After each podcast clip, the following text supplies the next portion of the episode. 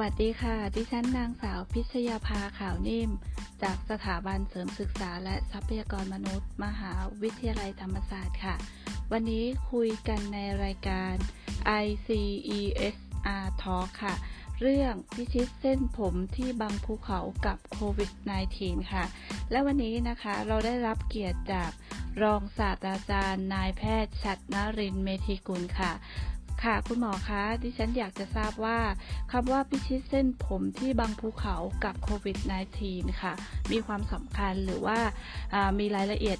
อย่างไรบ้างคะคุณหมอ สวัสดีครับ คุณพิชยาภา สวัสดีครับ ท่านผู้ฟังครับ จากที่เราได้ทราบกันอยู่แล้วนะครับว่า เชื้อไวรัสโควิด -19 ก่อให้เกิดโรคทางด้านของระบบทางเดินหายใจนะครับ ซึ่งมีอันตรายตั้งแต่น้อยไปจนถึงมากนะครับ ไม่ใช่เฉพาะที่ประเทศไทย แต่ว่าทุกประเทศในโลกก็ได้รับผลกระทบจากการแพร่ระบาดของเชื้อไวรัสโควิด -19 ที่เป็นโรคอุบัติใหม่เช่นเดียวกันครับ ก่อนหน้านี้ครับที่เราใช้คำว่าเส้นผมที่บังภูเขาก็เพราะว่า ในรายละเอียดในการป้องกันที่ดีนั้น ไม่จำเป็นต้องใช้ความรู้ชั้นสูง หรือว่ามีอะไรที่ยุ่งยากนะครับ แต่บางครั้งเนี่ยเราอาจจะมองข้ามประเด็นเล็ก ๆ ครับ เหมือนเส้นผมที่บังภูเขาทำให้เราขาดศักยภาพในการป้องกันด้วยตนเองในระดับของครัวเรือนนะครับในหัวข้อในวันนี้ครับ ต้องทราบก่อนนะครับว่าเชื้อไวรัสโควิด -19 เนี่ยติดต่อเข้าสู่ร่างกายเราได้อย่างไร โดยหลักๆ แล้วก็จะมี 3 ช่องทางด้วยกันครับ ได้แก่ 1. ครับ ทางด้านของทางเดินหายใจ 2. ทางด้านของเข้าทางช่องปากนะครับ เข้าสู่ระบบทางเดินอาหาร 3. สัมผัสเข้าสู่บริเวณดวงตานะครับ ถ้าเรารู้ 3 หลักการนี้ครับ ไวรัสไม่มีขาครับ มีแต่เราเนี่ยเดินทางไปหาไวรัส เราจึงสามารถที่จะป้องกันได้ โดยใช้หลักการที่ผมจะกล่าวต่อไปนี้นะครับ ประมาณ 5 ประเด็นด้วยกัน ประเด็นแรกครับ ผมขอเริ่มที่เรื่องของการป้องกัน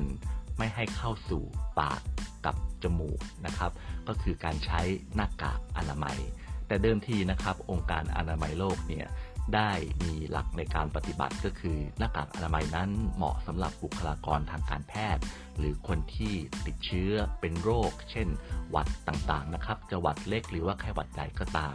ซึ่งในประเด็นนี้ครับ ตอนนี้ไม่สามารถใช้แบบนี้ได้แล้ว ด้วยเหตุผลไว้ว่าคนที่ มีการแพร่ระบาดไปทั่วโลกนั้น บางครั้งคนมีเชื้อ ก็ไม่ใส่หน้ากากอนามัย เพราะฉะนั้นทุกคนตอนนี้ครับก็ควรที่จะใส่พอทุกคนใส่แล้วครับ ปัญหาที่เกิดขึ้นก็คือว่า เกิดการขาดแคลนของตัวหน้ากากอนามัยคราวนี้หน้ากากผ้าเนี่ยสามารถใช้แทนได้หรือไม่คำตอบคือใช้แทนได้นะครับโดยหลักการ เพราะว่าถ้าเดิมทีใช้หน้ากากอนามัยนั้นเนี่ยการป้องกันทำในลักษณะของสองรูปแบบ อันที่หนึ่งคือป้องกันละอองน้ำได้ อันที่สองคือป้องกันอนุภาคขนาดเล็กระดับหนึ่งได้ การใช้หน้ากากผ้าอาจจะไร้ความสามารถเรื่องของการป้องกันละอองน้ำเท่ากับหน้ากากอนามัยนะครับ แต่ว่าอนุภาคของผ้าบางชนิดเนี่ยเช่นผ้ามัสลินสองชั้น สามารถจะทำให้ป้องกันอนุภาคที่เป็นละอองเชื้อไวรัสได้ในระดับหนึ่ง ตอนนี้ครับก็เลยเป็นที่ ดีขึ้นสถานการณ์นะครับ ดีกว่าตอนเมื่อก่อนนี้ก็คือว่าการที่ประชาชนทั่วไปหันมาใช้หน้ากากผ้า ก็จะเป็นการป้องกันตัวเองได้ดี เช่นกันครับ โดยที่การป้องกันใช้หน้ากากผ้านั้น ป้องกันละอองจากผู้ป่วยมาสู่คนอื่นๆเนี่ยได้ดีกว่าหน้ากากอนามัยด้วยซ้ำเพียงแต่ว่าการป้องกันเชื้อภายนอกเข้าสู่ภายในอาจจะดีสู้หน้ากากอนามัยไม่ได้ครับ ประเด็นที่ 2 ก็คือนอกจากการใช้หน้ากากอนามัยแล้ว ก็จะเป็นเรื่องของเจลแอลกอฮอล์ก็เหมือนกันครับ พอทุกคนใช้มี demand เยอะก็เกิดการขาดแคลน ต้องเข้าใจก่อนครับว่าไวรัสนั้นก็จะมีรูปร่างที่มีเกราะหุ้มกายของมันนะครับ เป็นลักษณะคล้ายๆหนามนะครับ ซึ่งทำจากไขมัน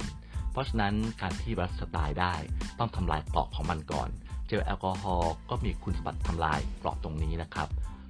นอกจากแอลกอฮอล์แล้วเนี่ยก็จะมีสบู่ครับ น้ำเปล่ากับสบู่นี่แหละครับ ที่สามารถที่จะทำลายเกราะของไวรัสส่งผลให้ไวรัสตายได้ ถ้าเกิดว่าบ้านไหนก็ตามนะครับ ขาดเรื่องของทุนทรัพย์ เพราะว่าราคาก็แพงขึ้นนะครับสำหรับเจลแอลกอฮอล์หรือบางครั้งอาจจะขาดตลาดเนี่ยสามารถที่จะใช้น้ำเปล่า แล้วก็สบู่ที่เป็นโฟม เป็นเจลหรือสบู่ก้อนเนี่ยก็ใช้ทดแทนได้เช่นเดียวกันครับ ประเทศไทยโชคดีนะครับที่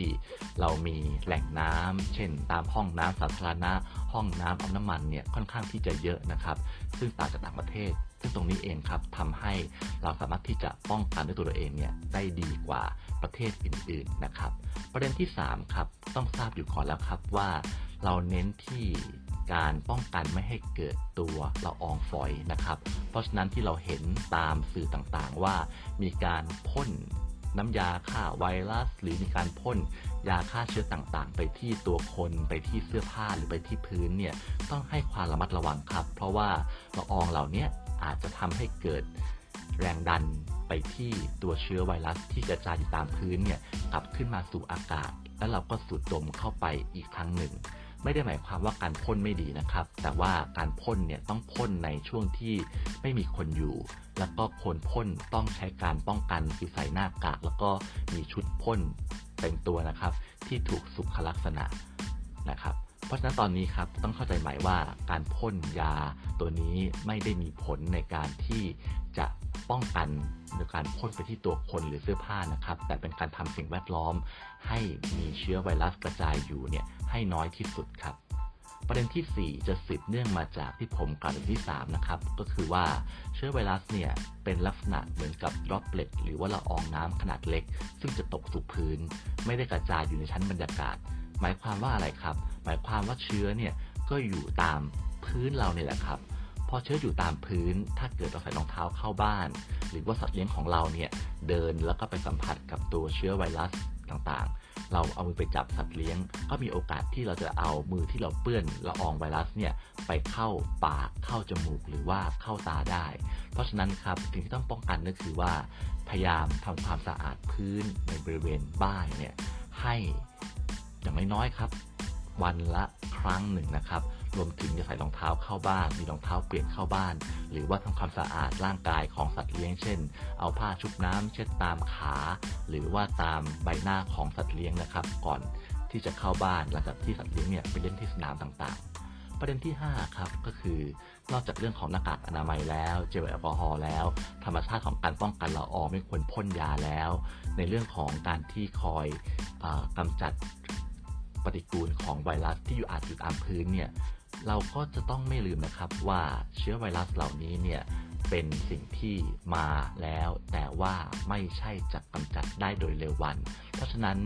การที่เราใช้การ social isolation หรือว่าเราใช้คำว่า social distancing เนี่ยบางครั้งครับทำเป็นเดือนๆนะครับ ถึงที่เกิดขึ้นก็คือจะเกิดภาวะซึมเศร้าต่างๆ หรือว่าความเบื่อหน่ายได้ ในประเด็นนี้ครับ อย่าลืมที่จะทำการคัดกรองผู้ท่านเองนะครับ ซึ่งบางครั้งเนี่ยสามารถที่จะหาแบบทดสอบเรื่องของภาวะซึมเศร้าเนี่ยได้ตามสื่อต่างๆ สังคมออนไลน์นะครับ ซึ่งก็จะมีของกระทรวงสาธารณสุขของกรมอนามัย หรือว่าของเอกชนต่างๆเพื่อวัดดูซิว่าเรานั้นอยู่ในขั้นที่